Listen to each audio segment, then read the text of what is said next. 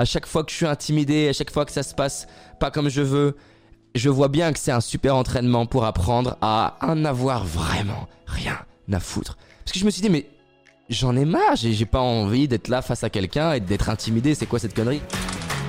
Je crois qu'il sommeille en nous un potentiel plus grand que l'on imagine, et que le révéler n'est qu'une question d'entraînement. C'est pourquoi je vais à la rencontre des personnes qui réussissent, entrepreneurs, artistes, sportifs de haut niveau, pour décortiquer comment ils font et partager ce que j'apprends avec vous. Car mon but est qu'ensemble, on aille réaliser nos rêves. Je m'appelle David Laroche, et voici mon podcast. Si tu vis mal les critiques, c'est que t'es addict à être valorisé. Si tu vis mal les critiques, c'est que t'es addict à être soutenu, à être compris.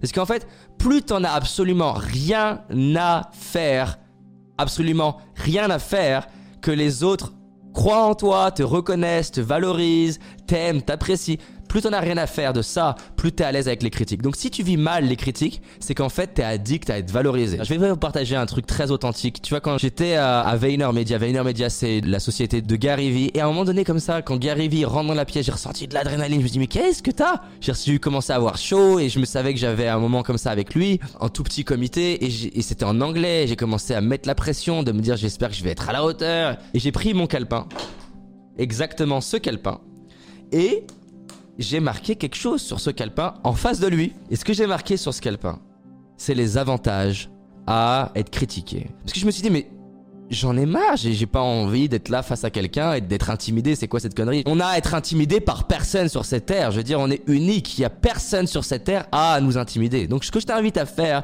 liste-moi 30 inconvénients à être soutenu, 30 inconvénients à te valoriser, 30 inconvénients à qu'on croit en toi.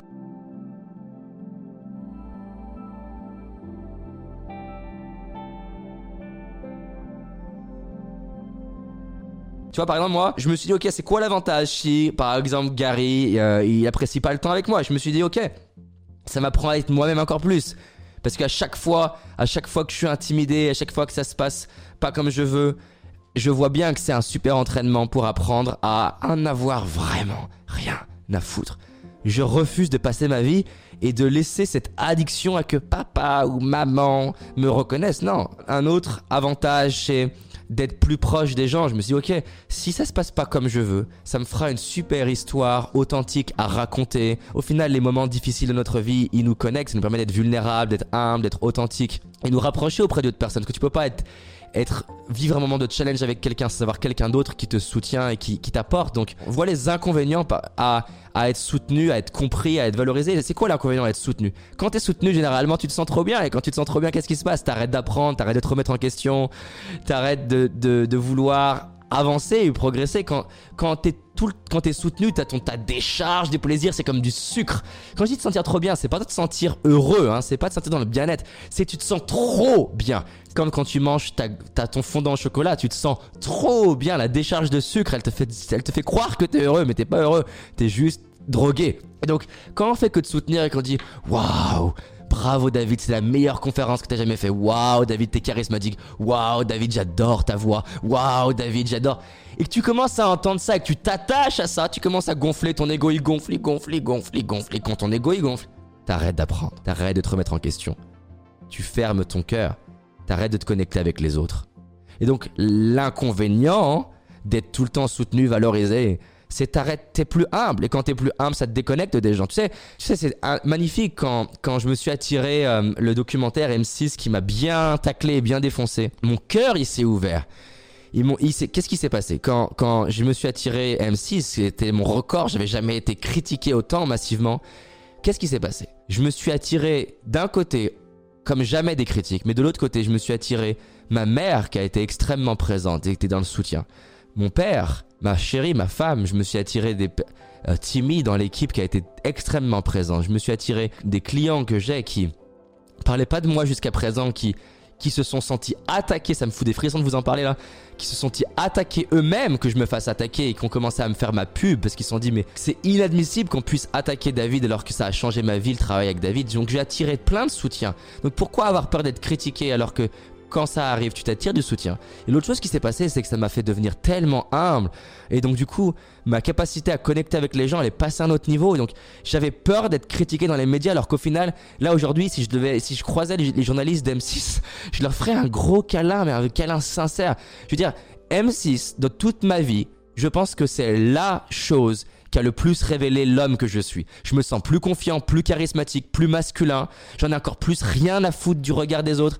Ça m'a connecté avec des gens que j'aime encore plus. Ça m'a attiré une vague je vous, garantis une vague d'entrepreneurs qui ont investi dans du coaching individuel, qui ont investi dans mon mastermind. Je leur dis mais pourquoi, pourquoi moi, pourquoi tu viens aujourd'hui? Ils m'ont dit j'ai vu le documentaire et j'ai vu comment tu t'es relevé et j'ai vu comment tu as avancé. Tu m'inspires. Je sais pas si je me serais relevé comme toi. Waouh Et ça me montre un truc de dingue. Ils m'ont dit tu vois David, ce que ça me montre, ta vie n'est pas définie par ce qui t'arrive. Ta vie est définie par ce que t'en fais. Être critiqué, c'est le plus beau cadeau qui puisse t'arriver pour te libérer une bonne fois pour toutes. Parce que si ça t'affecte les critiques, c'est que quelque part, quelque part, t'es pas à l'aise avec cette partie-là de toi. Je veux dire, moi aujourd'hui, mon, mon, amour pour un il est passé à un autre niveau. J'en ai encore plus rien à faire. Je veux créer une communauté de gens qui ont faim, de gens qui veulent se bouger, de gens qui veulent, qui sont à la recherche de la vérité et pas à la recherche de ce qui est confortable, à la recherche de passer à l'action et pas juste regarder des vidéos ou regarder des lives, à la recherche de transformer leur vie. Je veux dire,